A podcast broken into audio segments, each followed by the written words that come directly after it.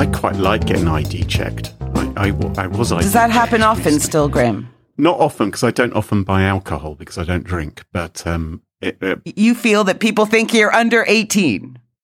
well, uh, yeah, it, it has happened occasionally. Yes, Right. people have thought that I. Um, we all believe you. And the third is intoxicating.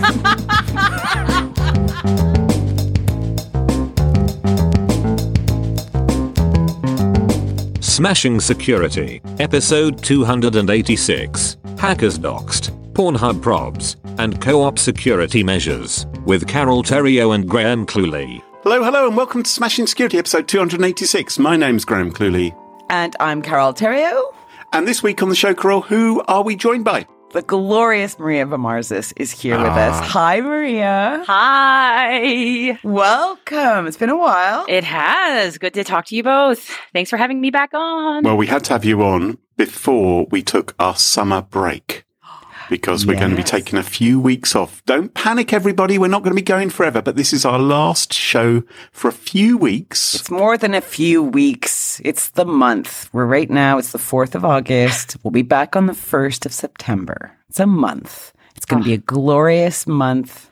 After you're done talking to me, you're just like, I can't do this anymore. Need to go. No, on no, no. We have a to month." edit first and then Oh. get the show out Oh, okay. and then do some socials and then say sayonara for a month. So if you don't want to miss us, make sure that you subscribed in your favorite podcast app. Always do that. And then you definitely won't miss us when we return. Now, how about we thank this week's sponsors, Bitwarden and Gigamon? It's their support that help us give you this show for free. Now, coming up on today's show, Graham, what do you got? I'm going to be talking about doxing. Doxing. Maria, what about you? A lawsuit that could change the internet forever. Forever. Forever. Oh my God. And we're hitting UK convenience stores. All this and much more coming up on this episode of Smashing Security. Now, chums, chums, I've got a question for you. Is it ever right to dox people? Uh, can you define def- docs? Yeah. What are we talking about as dogs? Oh, okay, so doc- by doxing, I mean releasing publicly or posting on Twitter someone's name, their address, their dates of birth. People who didn't want that sort of information made public, other personal information. Is that ever acceptable? Any, you know, any situations when it's all right to do that? I feel like there's a trick question here. yeah. I'm a little I like, feel like no. obviously the answer is no, but you're saying ever, ever, and you're giving us 10 seconds to figure it out. Is there a gotcha in there? What There's gotta be a if they are members of a ransomware gang that's attacked hospitals and businesses? Is it then all right to release publicly their names and addresses and dates of birth and No. send people round with I think, I torches think it might be and pitchforks? It might be fine to tell the authorities, for example, like Mm-hmm. Interpol or uh, you know that kind of thing. But maybe I, I wouldn't. Yeah, no, I wouldn't. What if you feel that when you pass the information on to the authorities, it just goes into a black hole and, you know, they Oh, it's time to get go take into things into own hands. buckets and Mm-hmm. yeah, you know, it's like you just think, oh, for goodness sake, nothing's ever happening. We know who these people are. They're opening We're not getting actively. any We information. need Batman. hmm Yeah. Yeah. hmm Then it it's a bit of a grey area, isn't it? Then because you begin to think, well, maybe maybe it would be useful, maybe not. Anyway, there's been an interesting couple of interviews published on Vice and Cyberscoop with a security researcher who goes by the name of now. goes by now because, because oh, you know what people are like on the internet with their silly leet speak names, changing threes to e's and Um, excuse me, A's it's not to silly. fours I'm and- sure the name pancake was already used somewhere else. Is it is it pancake or is it pancack three? Is it has he got a pan full of? Pancakey. And there's been a number of pancakes already. like three pancakey? Yeah, I like Pancake that. three. Yeah. Yeah. Anyway, pancack three or pancake. I don't know. Uh, they- They haven't revealed their own identity for perhaps obvious reasons, uh, Mm-hmm. but they've made it their mission to out hackers. Hmm. and it's got them into something of a pickle. Pancack3, who has a Twitter account called Pancack3Stack. Oh, it's pancake. Yeah, pancake Mhm. sack. You think Yeah. it's pancake? Yes. Oh, right. Yeah, it yeah, probably yeah, is. Yeah, yeah. Um, they uh, they had their Twitter account suspended because they posted the name, the date of birth, the passport information of someone who they believe to be the developer of the Predator the Thief information stealing malware. So they posted this up. On Twitter. So they shared it with the entire world, willy nilly. That's right. Okay. Publicly. Although they said this information is public anyway, you know, it's, it's there. If you go looking for it, you may well find it yourself. Um, but, uh, yeah, so they posted this up Hmm. and uh, Twitter didn't like it. Twitter right. suspended their account. Didn't think those leopards would eat their face, did they? No. Yeah, they, they, they, what? hello. You don't you don't know about the leopards eating their face? No. Is this a, is this another meme? Are you you are the queen of No. you're the queen of meme. I love how I love how I get mocked for my lack of digital No, no, knowledge. I- I, don't I- mind. I don't mind. It's not a mock. I, it's my genuine surprise. I think I, I, I, I don't realize that the stuff I'm saying is that that mimi. I thought it was more. Um, It may not be, listeners. so it's the leopard, the party of people, leopards eating your people's face. You didn't you didn't think that consequence was going to come around and bite you in the butt. Oh, I see. I it's see. it's not good to dox, and you thought if you dox for good reasons it'd be okay, but you know Right. suddenly Oh. Twitter's like you can't dox anybody. Leopards Okay. eating your face. Okay. Okay. Anyway, Okay. Okay. I understand. I understand. Sorry. So anyway, so they, uh, I think I'm cruel. You can explain it to me later. So anyway, after this happened, one of uh, Pancac 3's uh, followers, they said, Mhm. you know, oh, look, if, if Twitter keep on suspending your account, why don't you go and create a newsletter on Substack? You know, maybe you can even monetize it at some point in the future. They you can publish what you like about the hackers up there. Twitter can't stop you. You can just link to the page on Substack, maybe. And so they started doing that and they created a, a newsletter called Who's Behind the Keyboard, Mm. posting details of ransomware affiliates, initial access brokers. Um, they named two of the, do you remember in January, the Russians arrested some of the REvil ransomware gang? And uh, everyone was a bit surprised by that because Russia historically had never really cared that much about stopping ransomware gangs. And then there was a thought, well, maybe they want the hackers on their side before they go and invade Ukraine.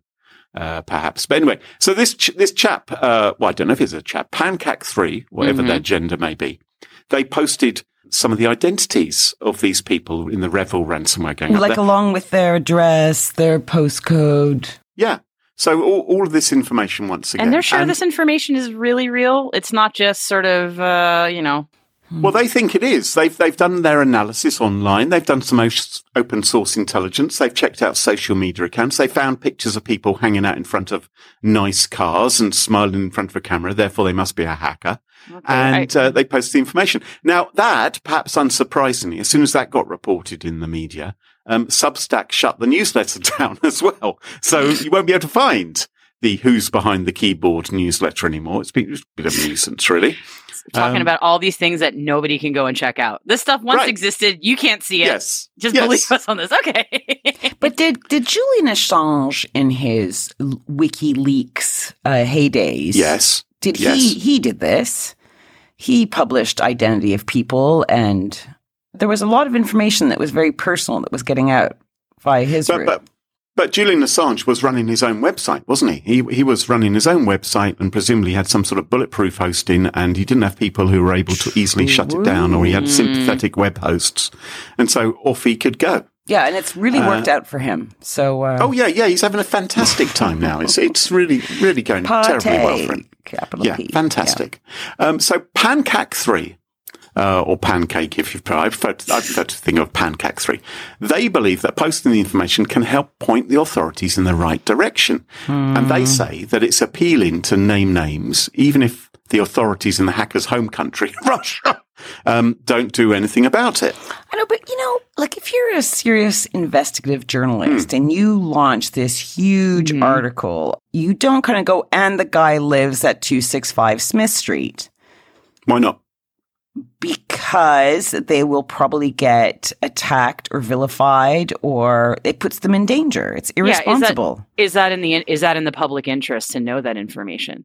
That's the question, well, right? it might put the the shit up the bad guys. it might scare the willies out of them. That's where it is, Graham. Most of the Yes, time. okay, okay, that's true. But it might It doesn't go the other way, as it far might as I know. sc- it might it might scare them. It, It can, might scare though. them and think, "Oh Right. crumbs, maybe I should stop infecting hospitals and Or move. endangering lives, or, or or move house, yes, and someone else live here." or stop being Or- a piece of shit criminal. I don't know. Yeah, Okay. Yeah, exactly. So they're thinking, well, may- maybe, the, maybe we, you know, Yeah. we'll, we'll take the gloves off. I don't know. According to Pancac 3, people don't really like their real life identity being posted on the internet, especially criminals, he said to hmm. reporters. Uncovering the person behind the keyboard, the person responsible for crimes is my ultimate goal. I feel like too many of these people think they're invisible or invincible, but they're not. hmm So my question to you is, is doxing really helpful to the authorities? Does it really help them? Or might it actually give the criminals a heads up?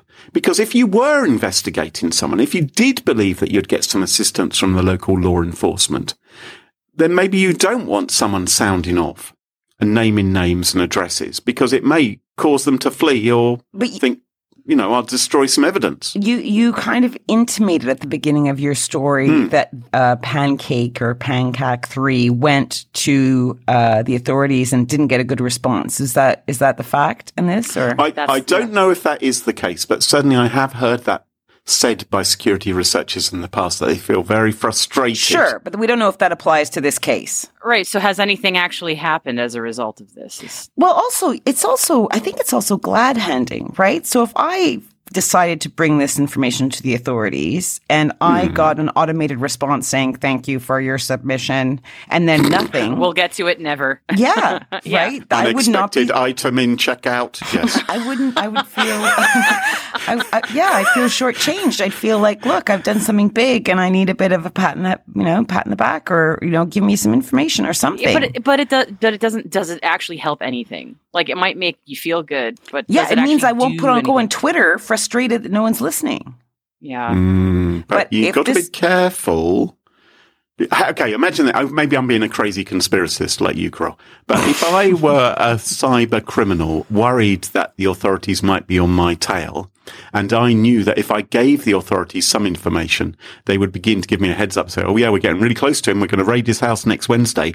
I might actually submit some information about my gang No, I'm not. A, I'm not suggesting they in do that. In order that. to find out what the, okay. I just all right. think uh, you would say, come in for an interview. Let's hear everything you have to say. Thank you very much. We're taking this very, very seriously. We'll be in touch in three to six months. Watch this space. Right? Right. Yeah. Hmm. Mhm.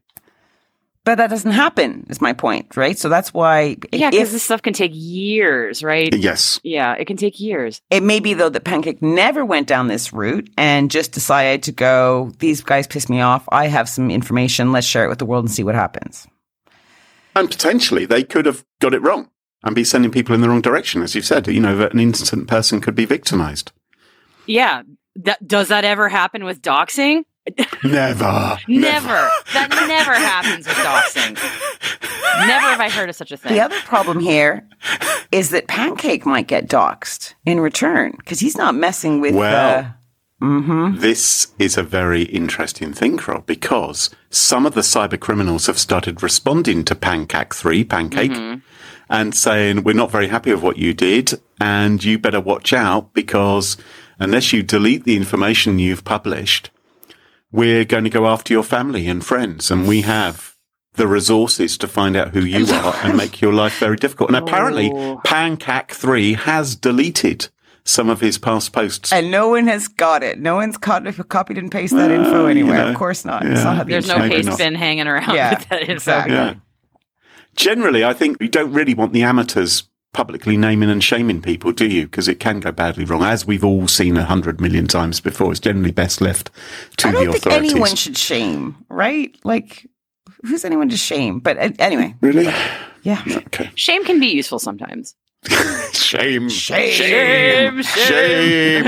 um, Pancac 3, not the first person to dox criminals in 2017. And since 2017, a mysterious personal group known as the Intrusion Truth has been exposing the real identities of people behind Chinese hacking operations, hacks that have stolen intellectual property from Western businesses and scientific institutions. Um, and one of their most notorious pieces of doxing occurred after the US Department of Justice indicted someone. Uh, the US Department of Justice, they didn't publish the person's name. They just said MSS Officer 1. But Intrusion Truth believed it to be an individual called Ren Yuntao.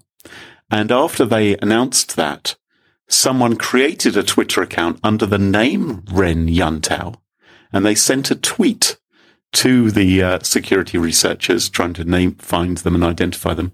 And what they sent them was an image of Lionel Richie singing, hello. Is it me you're looking, Looking for? for. exactly. I can see it in your eyes. Oh, never misses. He never misses. Maria, what's your story for us this week? I want to talk about a lawsuit that some slight hyperbole, but maybe not really, could actually change the internet. Okay, I'm really excited by this one. Okay. Yeah, it's going to be a little dark. I'm going to warn you. This is going to be a little dark. Um, but the just brace yourself, okay? Braced. So I, I don't know if you've heard of this popular website. It's called Pornhub. Uh, have you heard of it? I heard of it, never seen it. I find it I find it very strange because I've never found the hubs of vehicles that sexually alluring. So I've never been tempted. It sounds like a niche fetish site for autoeroticists. Um, Yeah. Oh, Pornhub caps. Okay, yeah. Uh, well, there's this one for humans. It's called Pornhub, and Okay. I, I don't know if you're aware, but it relies on user-generated content, aka stuff that people, videos that people upload themselves. Mm-hmm. They they don't use like actors or whatever. It's just people upload stuff to it. So, as with many user-generated content sites like YouTube or pick anything on the internet nowadays, uh, they don't slash can't really moderate or monitor what's being uploaded. yeah. And in a revelation that probably surprises nobody, there are a lot of abuse videos being hosted on Pornhub and similar websites, including of children. Sorry, I told you this was going to get a little dark. Yeah. Um, and many of these porn hosting websites, they're very adamant that they are zero tolerance for any kind of abuse content and that they've done all they can to put a stop to it. But alas, the problem continues. So we're going to go back in time for a second to 2014. There's a reason for this. Blue, blue, blue, blue, blue, blue, blue. Yeah, sad flashback. Oh, in God. 20 yeah, sorry. As I told you, this is going to get a little dark, but then we're, I'm going somewhere with this. Just hang on. Uh, in 2014, um, a video of a 13 year old was uploaded to this site, and I'm going to be very general because I don't want to make everybody super sad. Um, this video, she had a really hard time getting removed from Pornhub. She actually, uh, after weeks of trying, ended up pretending to be her own mother and contacting Pornhub to be like, "Hey, this is exploitation material. It needs to be taken down." Um, Yeah. You would expect a, a website like Pornhub, if they're told something is of a, a, a you know someone who's clearly underage, that they'd be right onto that because I mean they are a big commercial business. Yeah, just take And- it down first and then review it instead of being Well, like, well, right. we'll get back Or- to or- you. Yeah. Or simply, if anyone says something is illegal, yep, we'll delete it immediately because they, it's not like they haven't got 100 million other videos they can make money from. True.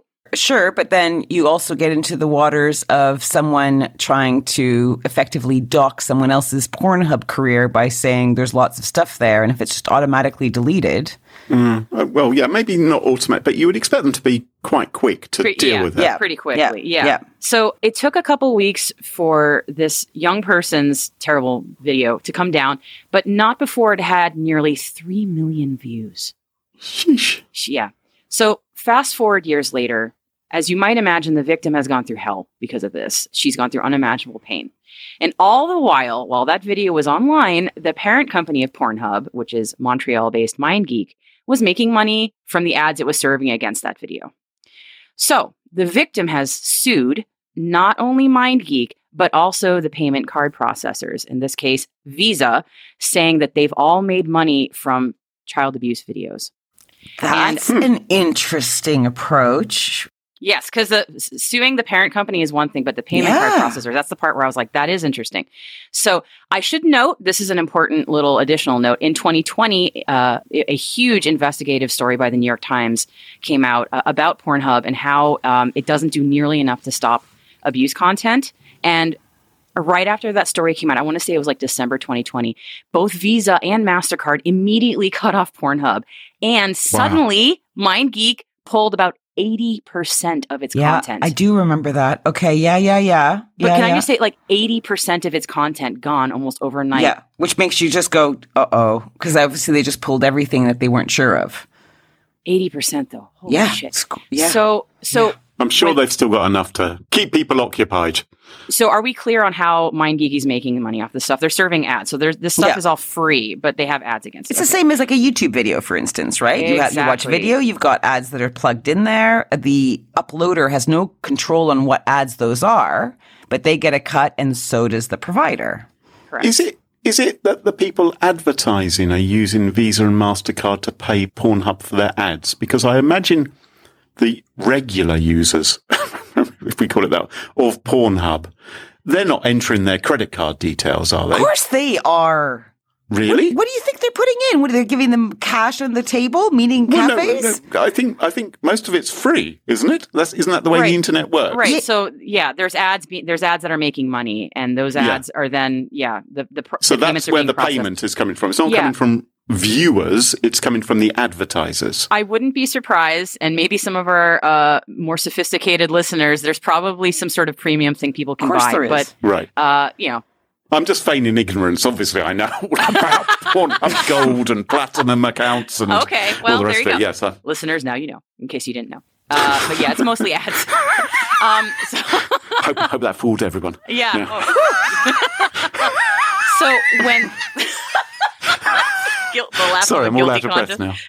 now. Uh, when so when this lawsuit came up, the one against both MindGeek and Visa, Visa immediately sought to be dismissed from the like just leave us out of this. They said surely they're not responsible for that abuse content, and that by merely being the payment card processor, they they, they haven't conspired to support this awful stuff. Obviously, they Yeah. they don't want to support anything terrible like that. Uh, we didn't know. We could. We know. We thought it was just legit stuff. Yeah. Yeah, and, and you know zero tolerance, and and you know, Mhm. and and also surely you can't be asking us to police every single little thing that all of our merchants do. That would be impossible. Mm-hmm. And Visa said that.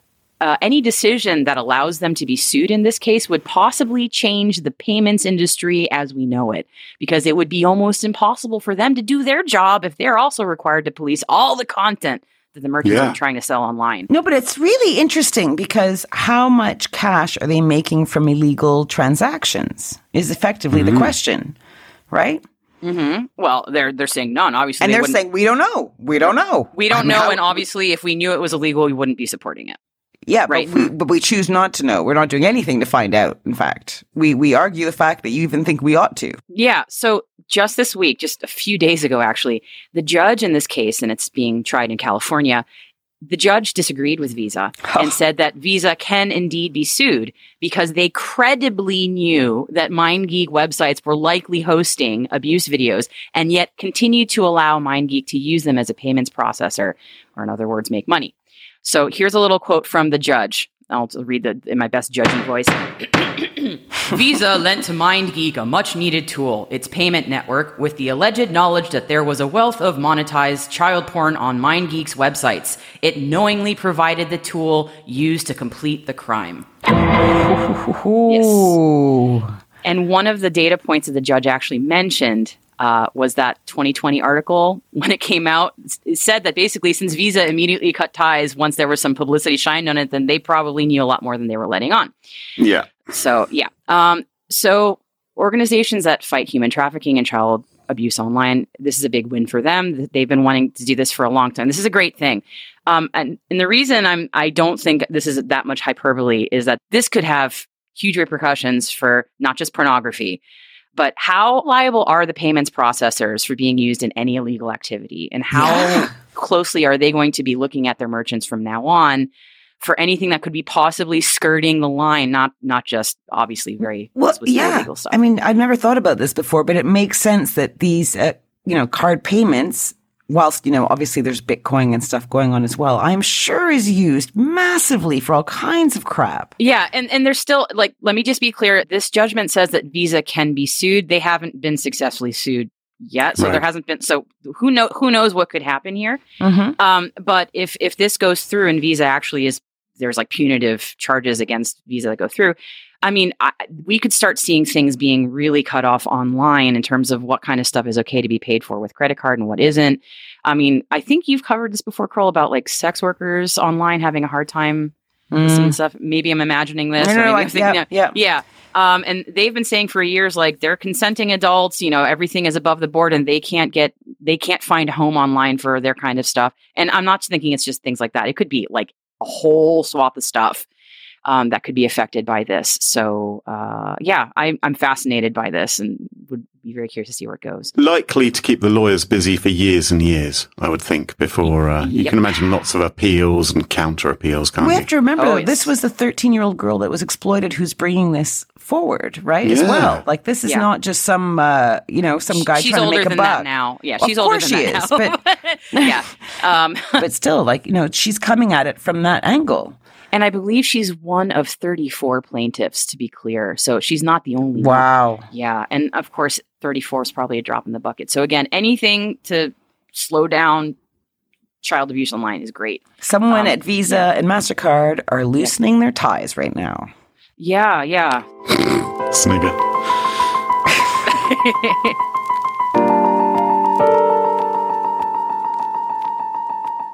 Carole, what have you got for us this week? Okay, we're starting with a scene. Okay. Hmm, Now you both have roles. Graham, your role Oh. comes in first.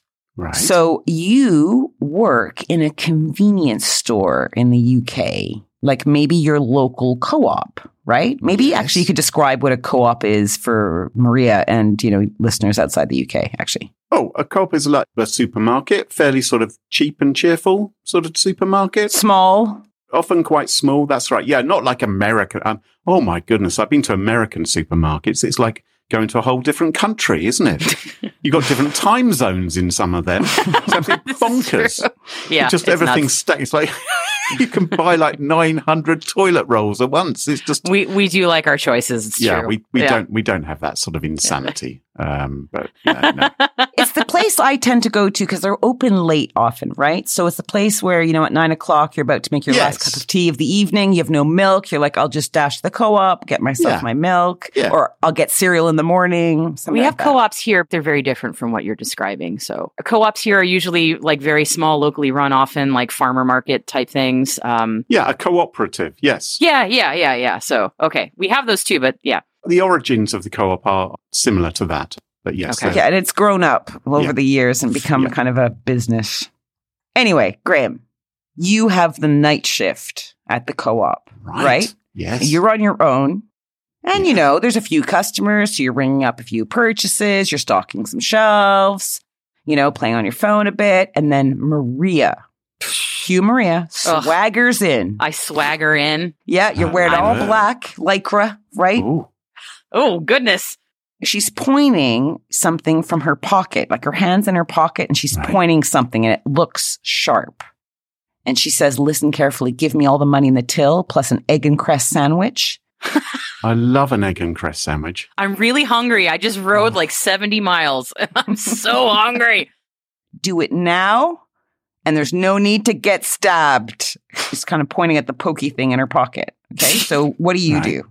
So, so I, I'm worried it could be a gun. Uh, which country are we in? Here, are we in the UK? Or You're in the UK, the co op, you're in your local co op. So it's a knife. No, okay.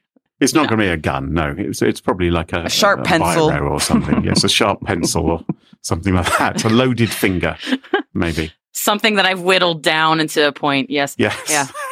okay. So, well, uh, you know, I'll tell you. Uh, what do you? Well, you can have an egg and cress sandwich. That's fine. You can go to the checkout and uh, self checkout. if you And she wants all the money in the till.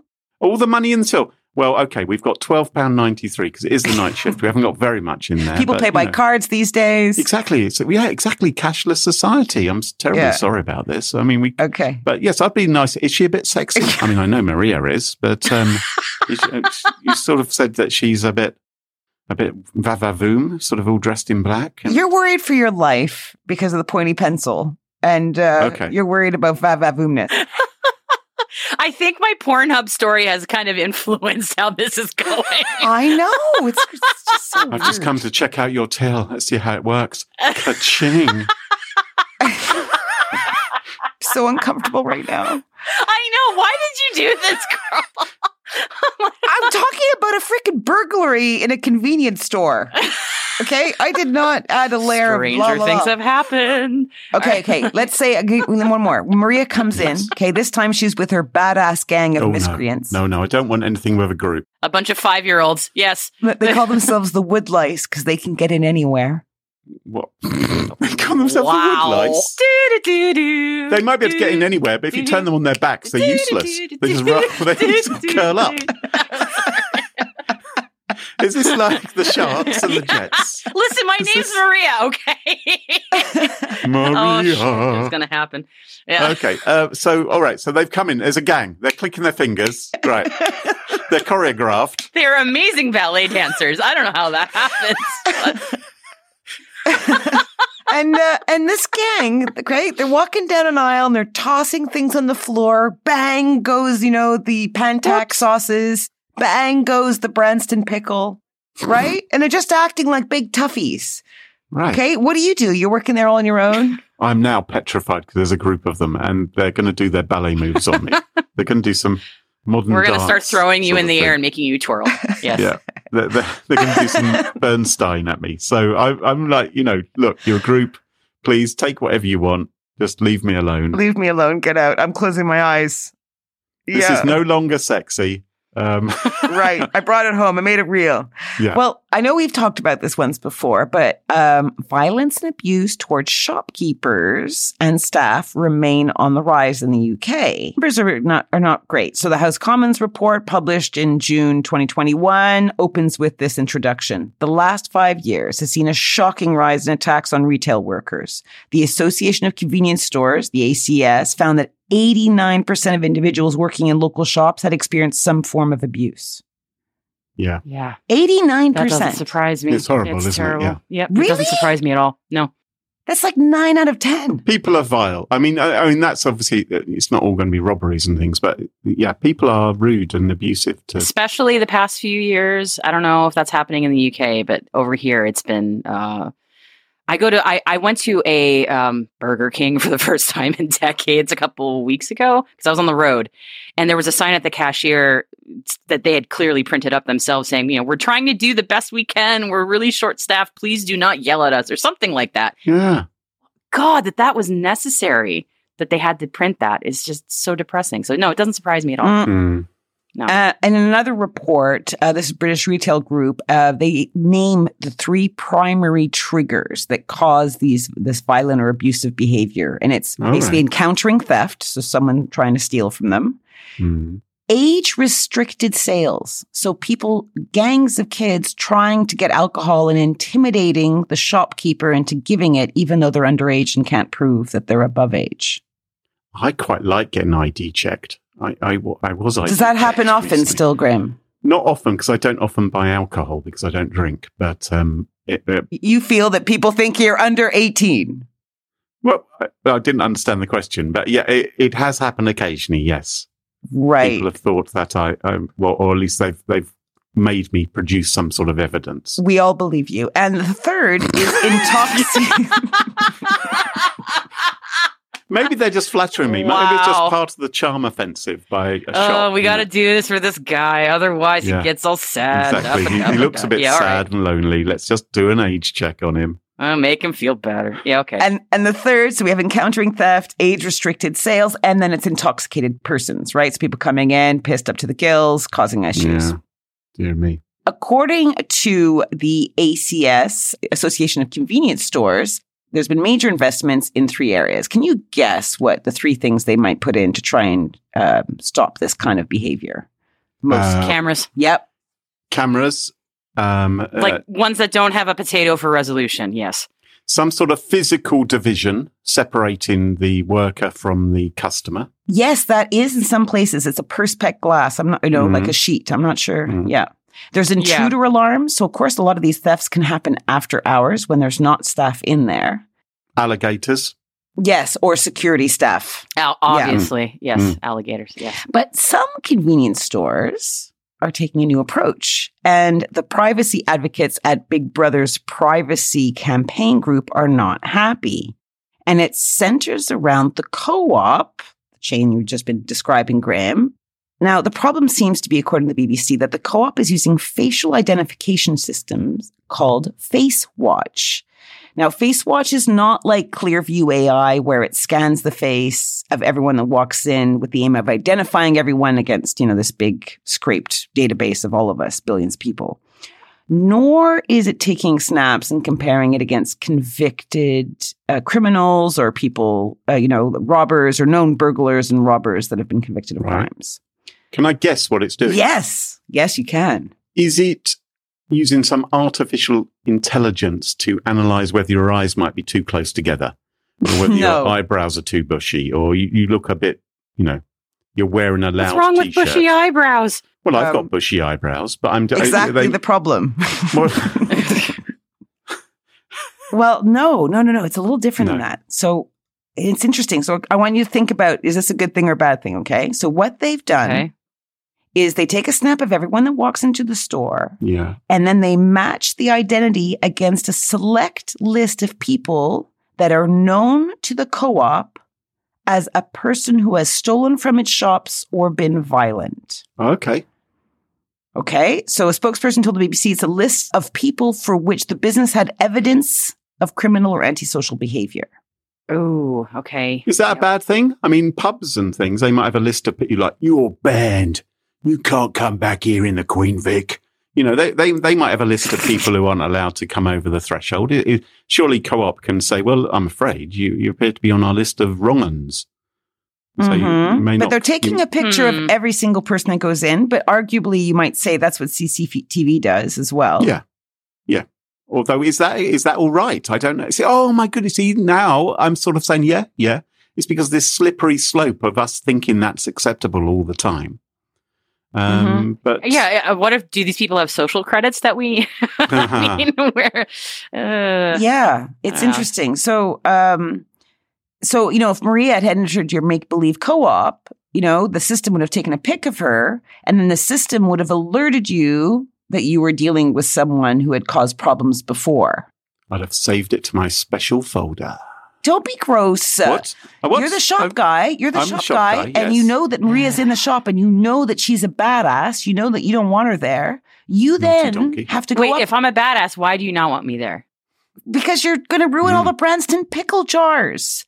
Right? And and so you're Mm. then Graham to go up to her and say, "Can I help you?"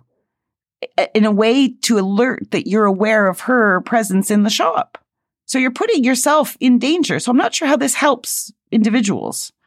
I'm coming out from behind the perspex screen, unless I have a tannoy Yes. and say, "Would the Greek-looking girl in aisle four please know that With the sharp thing I'm my available pocket. for?" And how long do they keep all the pictures for? Of people? Do they just dump them right away? What if their database is their database shared amongst many co-op places? Right? Or is it just for that particular shop? So is there Wow. a central database? Is it protected? Probably. no. A lot of questions. Do you have the answers to these questions? No. No, I do Ah. not. Gigamon is the leading deep observability company.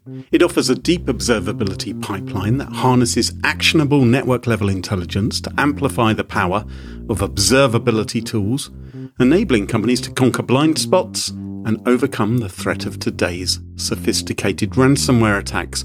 Gigamon's latest report into the state of ransomware reveals how insider threats are evolving, what impact cyber insurance and blame culture are having on the cybersecurity industry, and why deep observability is the new frontier for tackling the ransomware crisis. So, what are you waiting for?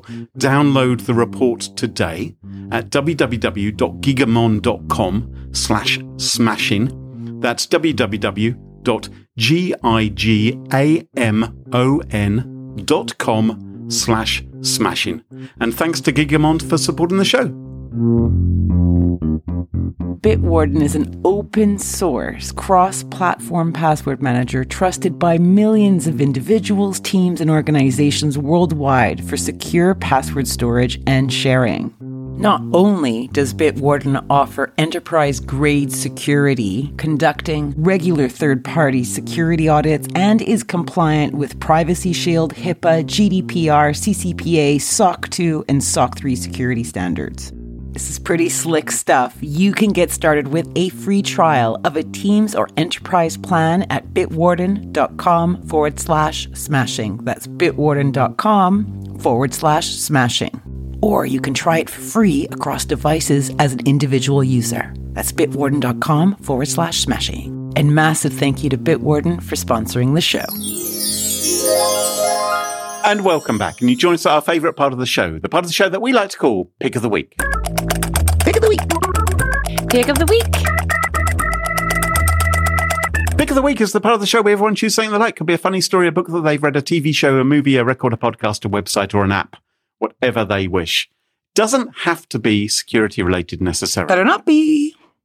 Well, my pick of the week this week is not security related. It's a bit sad. Hmm. Oh, but fun. also, great. I mean, it's you know, well, no, it's a pick of the week in honor of an amazing life and an amazing entertainer because I am going to spend a couple of minutes just praising the tremendous, the fabulous, and the sadly now deceased Bernard Cribbins. Mm-hmm. Mm-hmm. Bernard Cribbins was an actor. He was in movies with Peter Sellers in the 60s. He was in some of the Carry On movies. Mm. Um, he used to be a singer. Uh, you had a famous song called Right Said Fred um, back in the day, not to be confused with uh, I'm Too Sexy and the Yeah, things that happened with that duo. But anyway, we won't go into that. He was in The Railway Children, a terrific uh, drama set in, was it Edwardian times of Jenny Agutter, Mm. um, which was a mainstay of British childhood. Anyway, I loved it. And uh, he was the voice of the Wombles. Ah. And if And- you are a fan of Fawlty Towers, and you remember the episode of the Hotel Inspectors, he had the tricky job, but he achieved it magnificently of actually upstaging John Cleese. He paid a guest uh, who actually sold spoons. Oh my instead of being a gosh. Okay, didn't realize that was- was Yeah, me him. neither. Oh my god. That okay. was Bernard Cribbins. Wow, More recently, okay. if you are a genre fan of things like Doctor Who, Mhm, you may mhm. remember that he played Nope. the character of Wilf. Um, That's how I know him best. of Donna Noble. Yeah. And way back in the 60s, he was actually in a Doctor Who movie where it was the Daleks' invasion of Earth, 2150 AD. Um, Bernard Cribbins, okay, I've, I've reeled off a whole load of things, but to be honest, anyone over the age of 30 definitely in Britain knows who Bernard Cribbins is. And he was magnificent. He was lovely. He was charming. He did kids' TV programs. He did used to do this show called Jackanory where he'd read stories. I think he actually did more of them than anybody else. Uh, he was really prolific in that on that front, and he died um, at the age of ninety three. Just It's a few pretty days good ago. run, though. Come on. A I good see. run, Yeah. absolutely. But he was a charming fellow, and it's been a tough old week or two in the world of genre TV because we also lost David Warner, who was in The Omen and uh, various Star Trek shows as well. David Warner was yes, incredible. Yes. Yep. He was the chap who was it? How many lights are there? Yes, he yes. My favorite thing about him in that episode, the, the There Are Four Lights episode, is apparently he got the script like a day or two before that episode. He didn't know. He basically just was reading off of cue cards for that entire episode, and he still killed it playing against Patrick Stewart. I mean, uh, how amazing are those two episodes? They're just fantastic. So I'm remembering both Bernard Cribbins and David Warner. I couldn't Mhm. decide between them. I'll include some links in the show notes where you can read about both of them and the tremendous work which they did. Um, and two great British institutions uh, who've had an impact on the world and in the world of science fiction as well. So that is my pick of the week. Let's remember and raise a glass to Bernard Cribbins and David Warner. Amen to that. Mhm. Maria, what's your pick of the week? So my pick of the week is space related.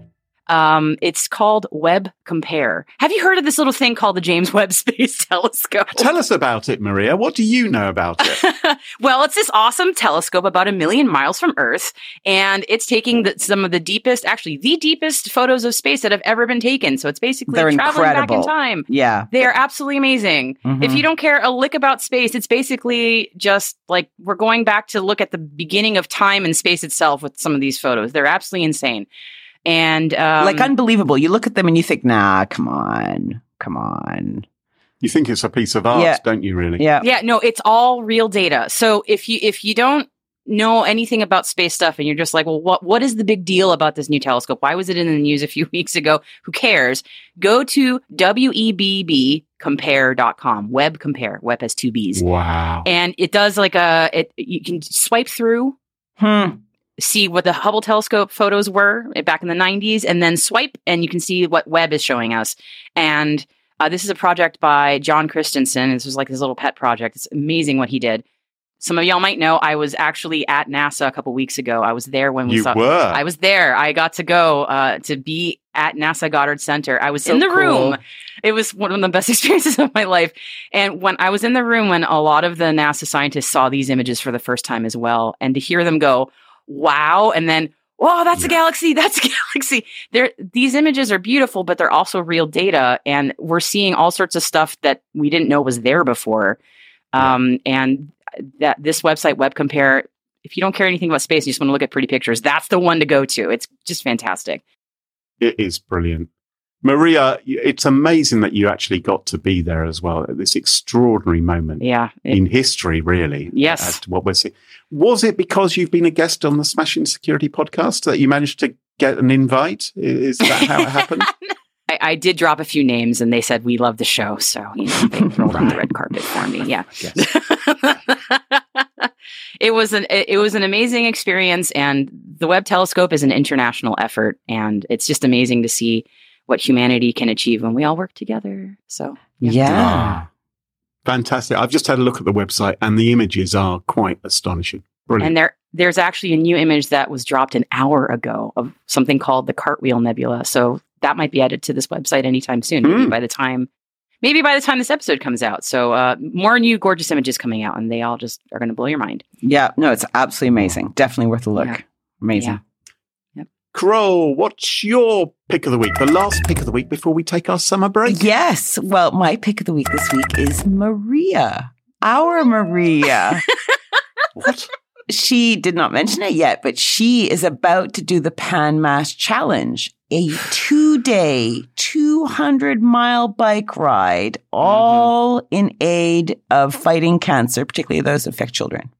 Yes. Oh. And this is all for the Dana Farber Institute. Over to you, Maria. Tell us about it. Oh, thank you, Carole. This Pan Mass Challenge is a big bike ride, but it's a it's a fundraiser really, and 100% of everything I fundraise goes towards cancer research. So, um, the Dana Farber Cancer Institute does a lot of its research not just for pediatric cancers, but also for like really rare cancers.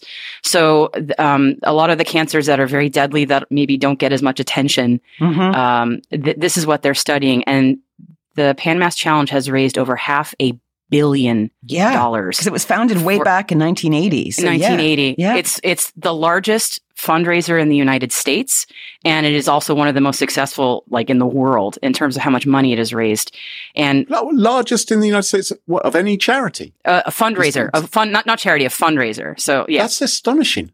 My goodness. It's huge, and it's it's it's sad because I, I know many people who have been writing this for decades, and the hope was that it wouldn't be necessary anymore. yeah. Because that's really the hope is that we don't have to keep doing this to raise money. Mhm. Um, but as long as it's needed, and as long as these funds help, um, and it does, this this raises I think like sixty percent of the Dana Farber's Cancer Institute's yearly budget. So it's a massive, massive amount of money. There's a whole page on the PMC website where you can see just exactly what cancer research has been funded by the PMC and what a real difference it has made. It's an amazing cause, and you are trying to fundraise for it, which is amazing. Now, we did talk about this on a previous show, and many Smashing listeners got involved and donated money, and you are so close to your goal. So, how much left do you have? I would love to get 600 more dollars. Um, and I have to give a huge thank you to Smashing Security listeners because after the last time we mentioned it, I, I can say this very, very confidently. Uh, I raised most of my money from Smashing Security listeners. Wow, you yeah. guys! So, and it was like, and it, it's not that people were necessarily like giving humongous amounts of money. It was a lot of small donations, but it really adds up. So that's that's really, I'm so grateful. And there's probably a few of them out there that heard the last episode and were like, "Oh, I've got to do this," but then the kids started barking or something. as they do, and you know you just you, you, you just couldn't you know and you just forgot about it because there's 8 billion other things you got to worry about so if you're listening to the show and you're thinking yeah yeah i like maria i got to do this and you know you should help her get to her goal because 200 miles Yeah. So what what's the link? Yeah. What's the link if we want to donate, Maria? The link is bit.ly slash Maria PMC, all lowercase. Uh, you can also go to pmc.org and look for Maria Varmazis. You can search for a ride or you can find me that way too. Um, but yeah, it's, I have until October 1st to raise funds. Even though the ride is August 6th and 7th, they give us a little time after the ride to continue to raise money. So if you're hearing this and you're like, oh, she's done the ride already, I'm still raising Right. money. so um, I would love to just get 600 more bucks to get me to my finish line. Let's smash that goal, listeners. That would be amazing. And uh, I just, I'm so, so, so grateful both to you both for letting me talk about this and to uh, listeners who've been so generous. It means a lot to me. Well, we support you. Guys, you know where to go. Say it one more time, Maria. bit.ly slash Maria PMC, all lowercase. And you start your ride when? August 6th at about 5.30 in the morning. Okay, everyone pray for her. Everyone pray for Maria. Please pray that the, the weather's good and that it's not too hot and there's no thunderstorms. Oh, I'll be watching. yeah, should be fun. May your buttocks not be raw at the end of that. I- That's what Graham's worried about. it's the least of my worries. Heat exhaustion is my Oh, big worry. Yeah. Keep hydrated. Yeah, had to run in with that. Yeah, two. I had a had a, almost a faint uh, of heat exhaustion two weeks ago on a training ride. So, yeah, Oh my goodness. People, listen to the woman. You've got to support her. I'm killing myself. bit.ly slash Maria PMC. Go on. Boom. We love you. Yes, Goodness. Well, good luck with your ride. Thank Maria, you. And to everyone else participating in such a worthy cause. And that just about wraps up the podcast for this week and until we return in early September. Maria, I'm sure lots of our listeners would love to follow you online, find out how you got on on the race. Uh, what's the best It's a ride, not a race. It's a ride. Oh, yes, yes. Yeah. You're not trying to win it. Uh, no, no. I will be one of the slowest riders. To be clear, I'm not very fast. Um, What's the best way for folks to find out how you got on? Yeah, uh, follow me on Twitter at mvarmazis, M V A R M A Z I S. I'll I'll try to live tweet as much as I can at my rest stops. you can Yeah, don't crash. Don't crash. no no not while I'm riding, Yes. but there are rest stops, so I'll be like, hey, I'm alive, thumbs up. And you can follow us on Twitter at Smashin Security, no G, Twitter and last G, and we also have a Smash Insecurity subreddit. And don't forget to ensure you never miss another episode. Follow Smashing Security in your favorite podcast apps such as Apple Podcasts, Spotify, and Google Podcasts. And a huge, huge shout out to this episode sponsors, Bitwarden and Gigamon, and to our wonderful Patreon community, and to you too, listeners. It's thanks to all of you that this show is free. For episode show notes, sponsorship information, guest list, and the entire back catalog of more than 284 episodes, you won't get bored. Check out smashingsecurity.com. Until next time, cheerio. Bye bye. Bye. See you soon. Bye and have a lovely holiday.